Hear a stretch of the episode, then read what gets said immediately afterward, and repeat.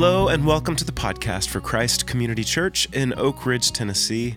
This is a message Tom Job gave on Sunday morning, November 27th, 2022, from Matthew chapter 5 and Luke chapter 2. Happy Advent, everyone. This is my Advent verse. This is like the, this is my verse for Advent. Okay. So, well, okay, so it's this one. I don't think there's any more important scripture for Christmas than this one right here, for this Christmas. Okay, so, or Advent. Okay, so this is Matthew chapter 5, verse 1.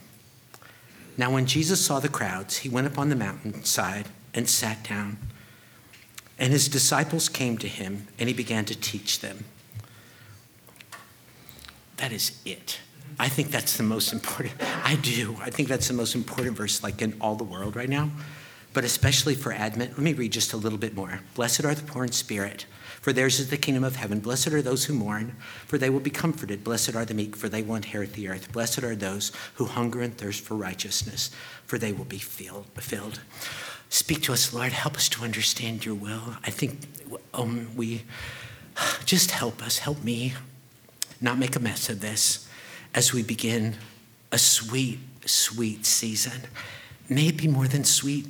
May it be, I just, may we be closer to you at the end of it, at the end of this Advent season. And anyway, do something in us that will look back and remember this time. In your precious name, amen. Okay, so I was reading this thing. It was about, you know, because I'm kind of getting ready for Advent. And I read this list of the 40 most popular Christmas songs of like the last 30 years. And there was one super interesting thing is that the, like there's one called Sleigh Ride that's in the list. Just hear those sleigh bells ringling, ding, ding, ding. Johnny Mathis did it. And um, Winter Wonderland. And the most popular on lots of lists is Jingle Bells. And one thing they have in common is they don't talk about Christmas in any way. Like they, um, like that's the sleigh ride. There's a birthday party at the home of Farmer Gray. So there's a birthday. It's about a birthday party. It doesn't say it was Jesus's birthday party. So the Winter Wonderland. So it, they, so this guy said, in the meadow we will build a snowman and pretend that he is Parson Brown, was like Pastor Brown, a snowman. And he'll say, Are you married? And we'll say, No, man. And then he will do the job while we're in town. And then later on, they're snuggled up in this cabin. So I'm thinking, okay, so you build a snowman and you name him Pastor Frosty Brown. And probably pulled out his phone, got that online ordination thing, you know, you can get for $40. You're just shacking up at that point. If you ask my humble opinions, that's all that what it's about. But um, Jingle Bells, so this guy wrote it, he was a, a minister. It was really for Thanksgiving in Medford, Massachusetts in 1840. Um, and he got his choir to sing it, and it became super popular. It's not about Thanksgiving in any way. It's not about Christmas. I, I used to think that it talked about Bob the Christmas horse, you know, because it talks about bells on Bob's tail ring, and then um, that's not, bells on Bob tail is what it says. Okay, so there's a, a verse in it that says just um, just bet on the, on the bobtail bay, 2 and 40 for his speed. Hitch up your open sleigh and crack you'll take the lead. It's about sports betting. Like it's not, it's not about Christmas, like at, at all. It just struck me as like so super weird. And so also, um, so the, so do you know what?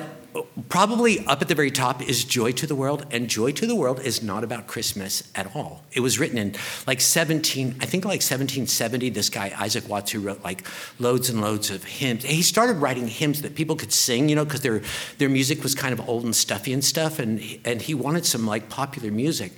But, um, and there was a girl who wrote him and said, I'm your biggest fan. I like love your music.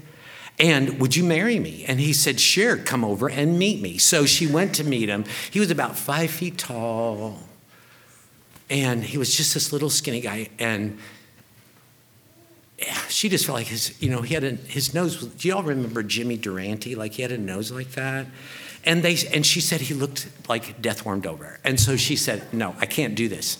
And he was just brokenhearted. And so he just started thinking about like when Jesus comes back and rules this world. So Psalm 98 is the psalm that he was reading when he wrote Joy to the World. And it's about when Jesus comes back again, you know, because like the scriptures promise us that Jesus is going to come back again to our world and he's going to make it into the world that it was always supposed to be a world of love and dignity and grace for those who want to be in it. And the world that it was always supposed to be but never has been. I mean, because it says, let, um, let every heart prepare him room. So that's, that's not what happened like the first time Jesus came. Like there was almost nobody that had any room for him. Like Jesus was born in a barn. Well, not necessarily in a barn, but they had to lay, lay him in like a cow feeding trough. Okay, so some scholars say it doesn't really say that Jesus was born in a barn. Like it might not have been that bad. Um, if you, you know, you know how biblical scholars sometimes they say if you knew what i knew about ancient middle eastern culture and architecture so like their houses they had a big floor lower floor was where people ate and cooked and and kind of their living room. The upper floor was where they slept at night and the word inn is the same word that's used of the upper room where jesus and his disciples had their passover which they're talking about that room where people slept normally. And then there was a garage where they would bring in the animals at night. So it wasn't that there was no it's just that they got there late and so they had to sleep in the garage with the animals. But I'm like, I mean, that's worse. Like, if you, I mean, your family, you're going to have a baby. But they, you know, they basically thought, okay, you're engaged, and now you're super pregnant. Did Pastor Frosty Brown do your wedding? You know, like, so, um, so it says in Psalm 98, and it says in Isaiah like four times that when Jesus comes back again to take over this world, the trees are going to start singing, and the forests are going to start singing, and the mountains are going to start singing. And Isaiah 98 says, the sea and the world and the heavens are going to become like this cosmic choir resounding in praises to to the king. And when Jesus came the first time, I mean, the only real contribution I think that the heavens made were maybe a quiet conjunction of two planets in a certain constellation that signaled to Iranian astrologers that the Messiah had been born, and so they followed it to him. I mean, if that's what the if that's what the Star of Bethlehem was, I mean that those planets and stars were set in motion on their course on the fourth day that the world was created. So, I mean, basically, okay, so, but when Jesus comes back to take over this world and make it into a world of love and a world of dignity and a world of grace it's going to be the world it was always supposed to be, but never has been. Because, like, the basic picture that the scriptures give us is that God, out of his love and goodness, like, he made humanity just to love us. And people never really wanted that. Like, we, like, not never really, they didn't. Like, human beings, just like almost from the very beginnings, that we don't want that. We don't want, like, you to be the king over us. Like, you know, it's oppressive. I mean, you, when you think about why did God a God of love and goodness. Like, why did he make human beings? It was just, it was just love. You know, it says in Genesis chapter one that God, when he made the first human beings, he put them like in a garden, and they're like, okay, right there. I mean, what, we can't go out of the garden? I mean, it feels like restrictive, but uh, scholars tell us that what is called the Garden of Eden was probably as big as the Great Smoky Mountains National Park. So, and it says in Genesis chapter one that he put the human beings in there to work it and to keep it. And they're like, okay, so that's not awesome. Like that God created human beings to be like his little elves and to do his work and all that stuff. But actually, scholars tell us that in Hebrew, in Genesis chapter 1, in the, I guess they would be in those two infinitive phrases, to work it and to keep it. The word it is not in there in either place. For working and keeping. And the word working is a word that's used often in the Old Testament of what priests did in the tabernacle and in the temple. And it has to do with worship. And the word keeping is a word that's used of like keeping God's commandments. So basically, God created us just to worship Him and to obey Him. And you're like, well, to obey what? I mean, like when you read the Old Testament, they've counted that there are 613 things you're supposed to either do or not do. I mean, like who can remember all that? But there's a couple of times when it's reduced to 10. And one time in Luke chapter 10, Somebody asked Jesus, okay, so what are the most important of all these commandments? What are the most important? Okay, there's you can boil it all down to two. This is what God wants from you. He wants you to love him. That's it. He wants you to love him with your all of your mind and with all of your heart. And he gave you like an amazing mind to do it with, like your brain. Your brain has 90 billion neurons in it that send messages across your brain and through your body at 268 miles an hour. Your brain can do per second, do you know how many operations and calculations? 10 per second. 10 comma 000 comma 000 comma 000 comma 000 comma 000 comma 000 exclamation point. 10 to the 18th power. I mean, like, and uh, just you have this like massive brain that's so incredible, and all he wanted you to do was to love him with it and love them with your heart, like your heart.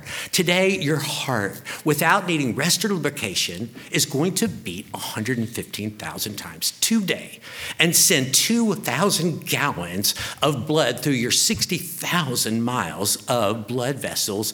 And in the coming year, it's going to be 43 million times. And in a normal lifetime, 3.4 billion times.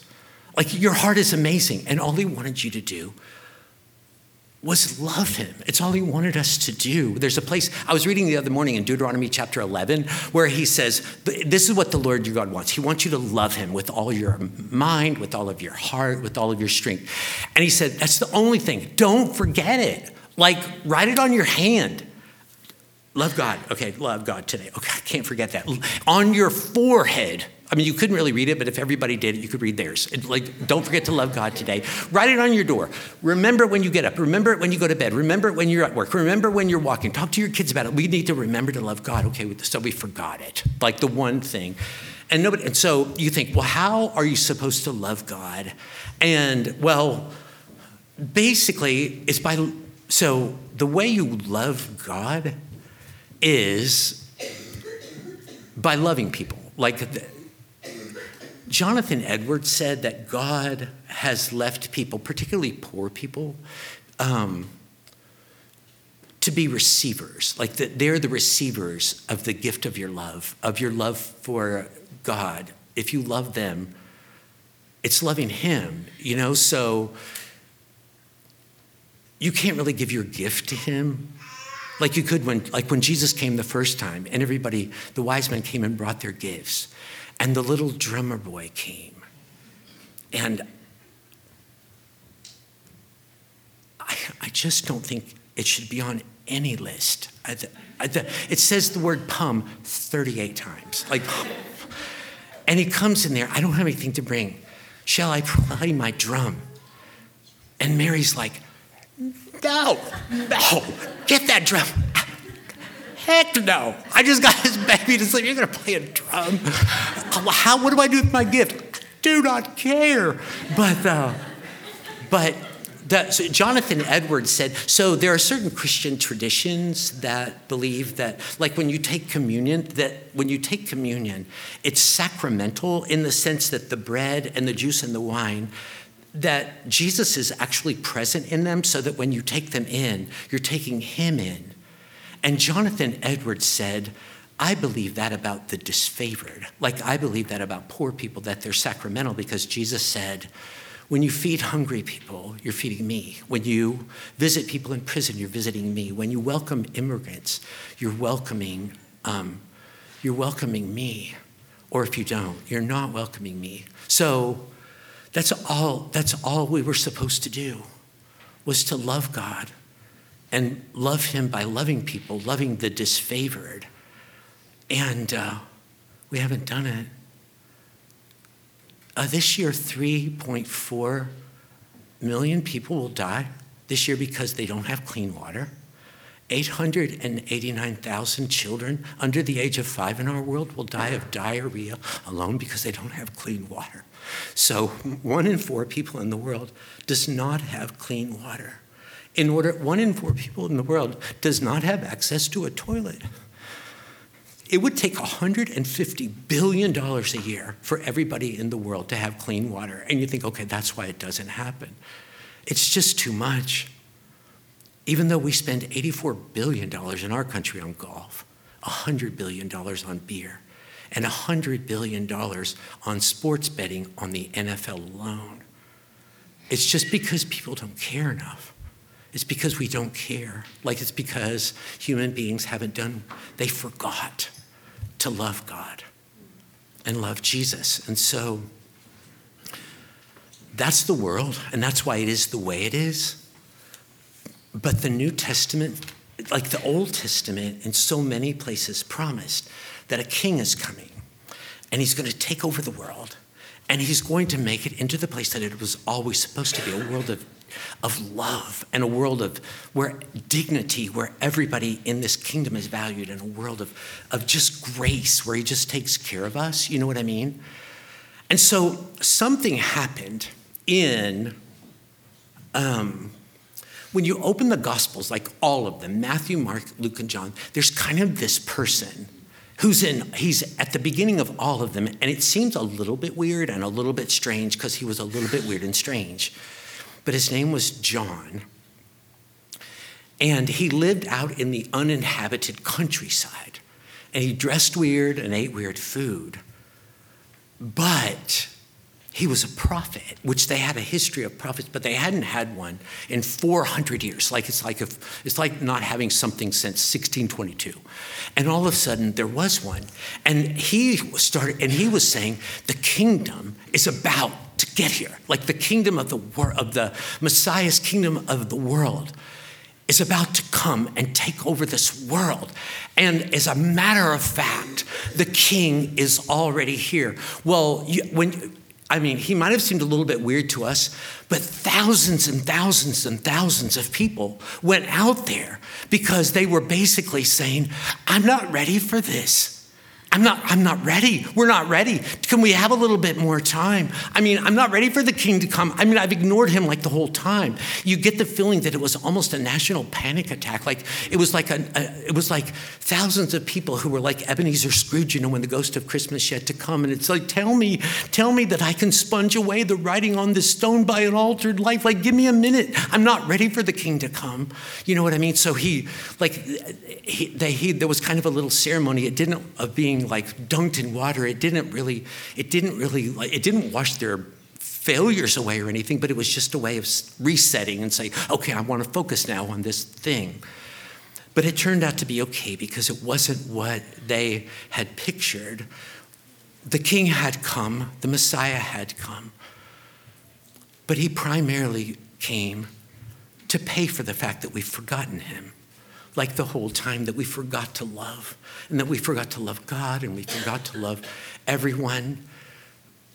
When Jesus was born, he was born quietly. In the first three, 30 years of his life, he basically lived under the radar. He had no real online presence at all. And uh,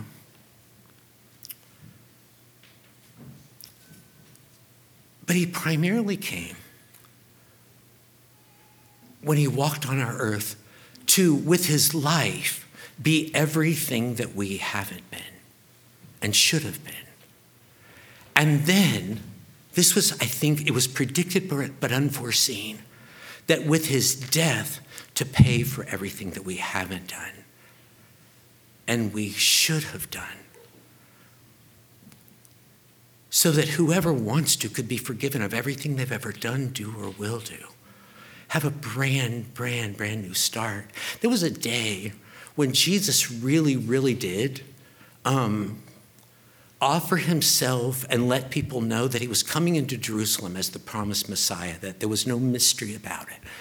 It was, a week, it was the Sunday before he was arrested. on that Thursday night. But if he had taken over the world then and opened his kingdom, there wouldn't have been anybody who could have gone into it because we were all disqualified.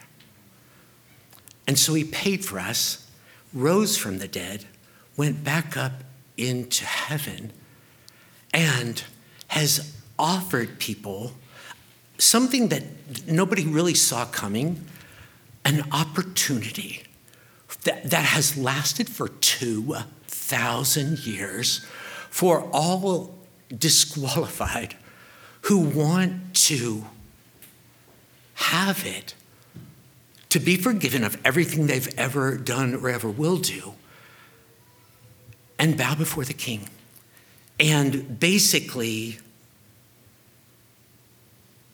give themselves over to him before he comes and takes over. Like just kind of give up before he comes back and takes it all down. You know, an opportunity to surrender to Jesus the King before he comes and conquers everyone. So there's a so that's what we're in. It's the opportunity for people to enter into the kingdom of God.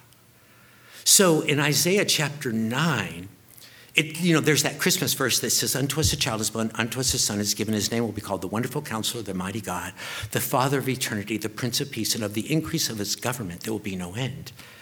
So when Jesus came, like the first time, did he did he open the kingdom or not? Like, did he inaugurate the kingdom or not? Did he bring the kingdom or not? And in a certain sense, I think you'd have to say, no, he didn't. Because, I mean, unless you hear trees singing that I don't hear, I think it's getting worse out there. You know what I mean? Like, so I would say, in a certain sense, he didn't. But in a certain sense, he did. Because, like some scholars say, if you take the word kingdom, like the kingdom of God, oh, another word you can use to translate that word is the word reign. So, like kingdom, when you think of kingdom, you kind of think of geographical thing, but like the reign of God, that's a more personal thing. So, when Jesus died and rose again, he opened an invisible kingdom. It's like a parallel universe, it's a parallel kingdom that runs parallel to all the visible kingdoms of this world. One day, it's going to be the visible kingdom and the only kingdom. One day, the kingdom of God is going to be a place on earth. But since Jesus rose from the dead, it's been a place in the heart. And when a person trusts in Jesus and asks Him for a new start and a new heart, they enter into the kingdom of God. People, all of the multinational, multi ethnic, multi generational kingdom, kingdom of God. Like, I guess it, I guess it officially opened. Um, maybe you could make the point seven weeks after Jesus rose from the dead, when, when Peter preached the message of Jesus and his kingdom and his opening of the kingdom to thousands of people, and 3,000 people entered into the kingdom of God that day, the invisible kingdom in the heart. Um, today, that many people around the world trust in Jesus and enter in his kingdom every hour, 24 hours a day. Not so much where we live, but in Latin America, in South America, and in Africa, in China, and in Southeast Asia, people are pouring into, into the kingdom of God. And so it's just kind of like, how do you get into it? How do you, that's the best part. Like, that's the best news is like, how do you get into the kingdom of God? Okay, so if a person wanted to, I wish I could be forgiven of all the, the fact that I've forgotten to love God and for, love people, you know, and I've been a complete and total mess. I wish I could be completely forgiven of that. Okay, you can be. And when, when, when I do that, I want to surrender to Jesus like I want to be in his kingdom, like I want him to be my king. I know it's going to be like a massive learning curve, learning how to do this, which that's why, like the people who entered into his kingdom in the New Testament, they're called disciples, which means students. 264. The word Christian is used three times in the New Testament, but the word disciple 264 times. It means, okay, I'm just learning, but I want to learn. I want to learn how Jesus can be my king, you know? So, um, well, that's all free. Admission into the kingdom is free. Admission, a place in the king's family is free. A home in the king's kingdom is absolutely free. It's a gift. In order to have a gift, all you have to do is take it like right like you don't you just have to take it but before you take it there are two things that have to happen one is you have to want it you, you know what i mean like i could offer you something and you don't really want it but if you have to want it you have to want to be forgiven of everything you've ever done do or will do and you have to want him to be your king so you have to want it and before you want it you have to see it like, I think that you have to see it in somebody who has done it. That's why, in my humble opinion, the most important scripture of Advent 2022 is Matthew chapter 5, verse 1. So, Matthew chapter 5, like most of it, you know, is the Matthew chapter 5, 6, and 7 is basically the constitution of the king of the invisible kingdom. Like those people who believe in Jesus, like this is the will of Jesus. This is the way we should live. Like this is what he wants from us. Like if I want Jesus to be my king, I need to study it and learn it and know this. Like it's a kingdom of love. Okay, love your love everybody. Love your enemies. Love my enemies. Love your enemies. Um, it's a kingdom of dignity. Don't look at people in sexual ways. Like don't look at people with sexual thoughts. I'm the king. This is what I'm telling you. It's like because that's not a consumer good. That is a human being. That's a human being with infinite value. Don't look at people that way. Um, it's a kingdom of grace. Don't judge anybody. I want my people to be different in this world. Don't judge anybody because you weren't judged. It's a kingdom of grace. Don't talk about them, don't judge them, don't do it. I think that for followers of Jesus, for people who are in the kingdom of God today, the most important thing that we could possibly do is devote our, devote our heart and mind and everything we have to knowing the constitution of my king in Matthew chapter 5, 6, and 7, devoting myself to them and living them for three reasons. One, as soon as you accept Jesus as your Savior, a process is set in place according to Romans chapter 8, 28 and 29, that God is going to make you like Jesus. So you're going, this is where this is going, by the way. You can either fight it or give into it. You know what I mean? Number two, he's my king. Jesus is my king. He gave his life for me. I love him. I would do whatever he says. Like, I would do whatever he says. You know what I mean? I'm like a puppy that I was right at the end of that thing before I went to the. And a mom brought a 10 year old boy into the dog pound. And he looked in my cage, and our eyes met, and we fell in love and he took me home and all i do is wag my tail. And i will do anything you say. Like whatever you you, you have given me a home i will do anything you say. So he sees i'm getting a little bit chubby because i'm eating more than i did in the dog pound. So he said take this stick. I'm gonna throw it. Go get it. Bring it back. So you go get the stick and bring it back. He's like okay. And he threw it again. I'm gonna get it and i'm gonna bring it back. He throws it another time and you're just like I don't really know if he wants this stick or doesn't want it, but I'm just going to do it. I just love, I just love him. He's given me a life. I'm going to, I'm going to do it. So Jesus said, if anybody hits you on one cheek, turn to him the other. It doesn't make sense to me. It doesn't matter. Just do it. I was reading a survey that said 56, 7% of American evangelicals believe that, that well, I won't, it, it just basically said that in order to defend myself, I, it's legitimate for me to take certain measures to defend myself. 57% of evangelicals believe that, but only 11% believe that Jesus would agree with that. And I'm like, what? So, like 57% believe that this is the Christian position, but, on, but almost nobody believes that Jesus would agree with that Christian position. And I'm like, okay, it is officially not one then. Like, if Jesus doesn't agree with it, it's not the Christian position. So, but, but anyway, I would just like do whatever he says, you know, because, um, because people are waiting to see, to, to know someone who is different. Like, if it's a kingdom of love, I need to know someone who has learned how to love. If it's a kingdom of dignity. I need to meet people who believe in this king and treat everybody with dignity. Like, don't treat people as if they were something that you could use, just with dignity. If it's a kingdom of grace, I need to meet people that believe in that, that believe in their king, that do what the king says, and they don't judge people and they don't talk about them behind their back because grace has been shown to them and they believe in the king of the kingdom. Like, I, I, I think the world is waiting for us to walk with our king you know, and to live the life of the kingdom that we belong to. And you know what? I, okay, so I'm basically done. But so, th- but you know what I think is like one of the most important things, like the most important things that subjects of the King of Kings that they should have in there is joy. Like, like people are waiting for somebody, people who are different, people who know how to love, people who know how to treat people with dignity, people who love their king, and people who are happy about it, like happy to be in the kingdom. So, like, you know, People are looking for joyful people, somebody that's found something that they don't have. Like, I think I told you guys before, but nobody's gonna come up to somebody and say, You are so grumpy. Like, you're the meanest person I know.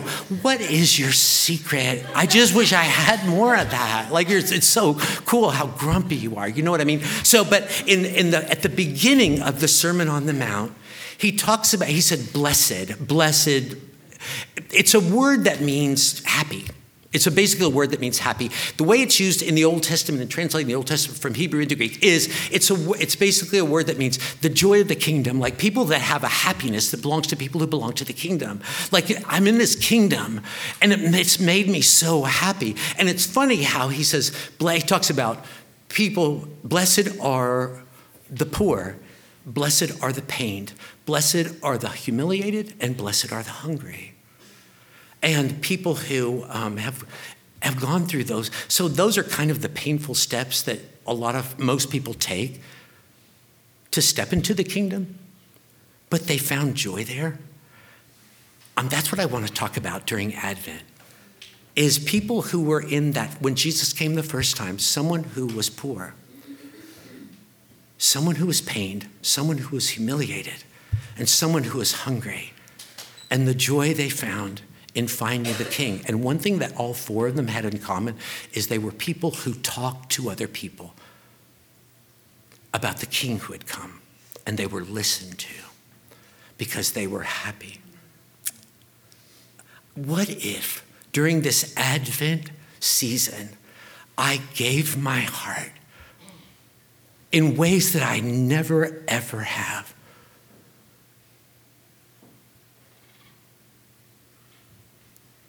to being nothing more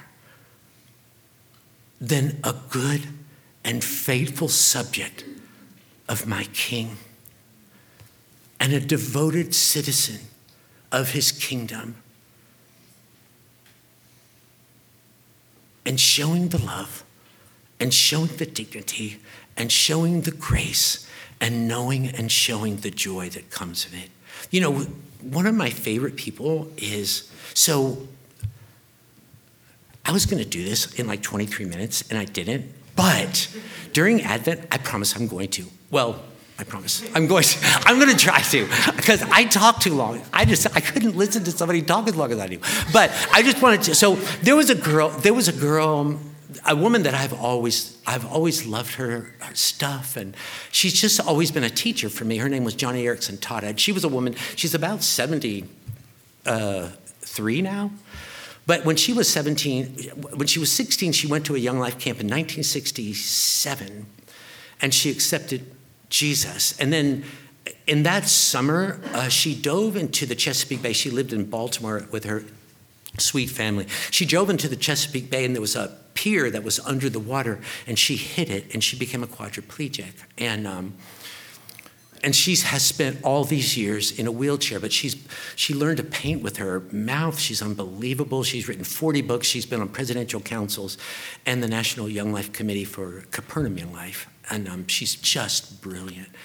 But um, so that happened the summer of '67 the summer of 60, the Christmas of 68, they, um, she was just struggling. I'm always going to be this. I'm always going to be a person of special needs.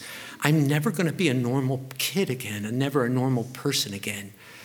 But she went to, but she was fighting, fighting for her faith, and she had sweet, sweet friends.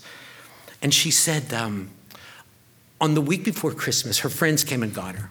And they decided to go to the Pennsylvania train station in downtown Baltimore.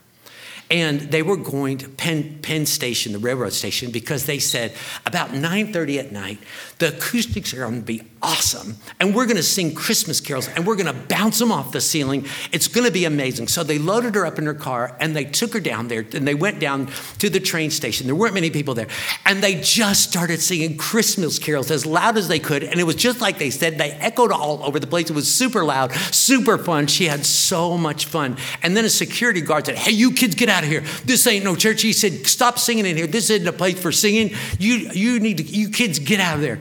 And you, young lady, put that wheelchair back where you got it. And she said, no, no, it's mine. He said, I'm telling you, put it back where you got it.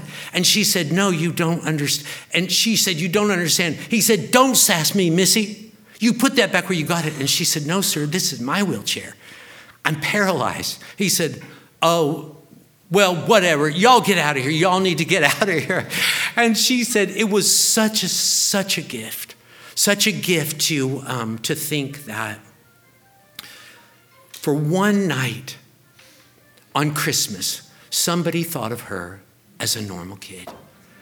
And I thought about a security guard going home thinking, a young 17 year old girl, a quadriplegic in a wheelchair, who has more joy than I do. Mm. I'm going to think about that. Lord Jesus, you are our King. We confess you as our King. Help us to grow in this more than any other thing, more than we grow in anything, more than we devote ourselves to anything, more than we care about anything. May we give ourselves to your will, to your words, to your kingship, your majesty. In your precious name, amen.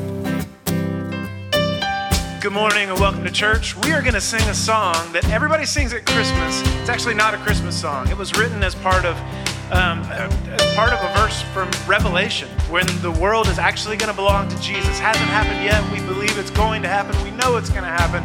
But we all sing the song at Christmas. So here we go. We're going to sing this together. Won't you stand and clap and sing with us?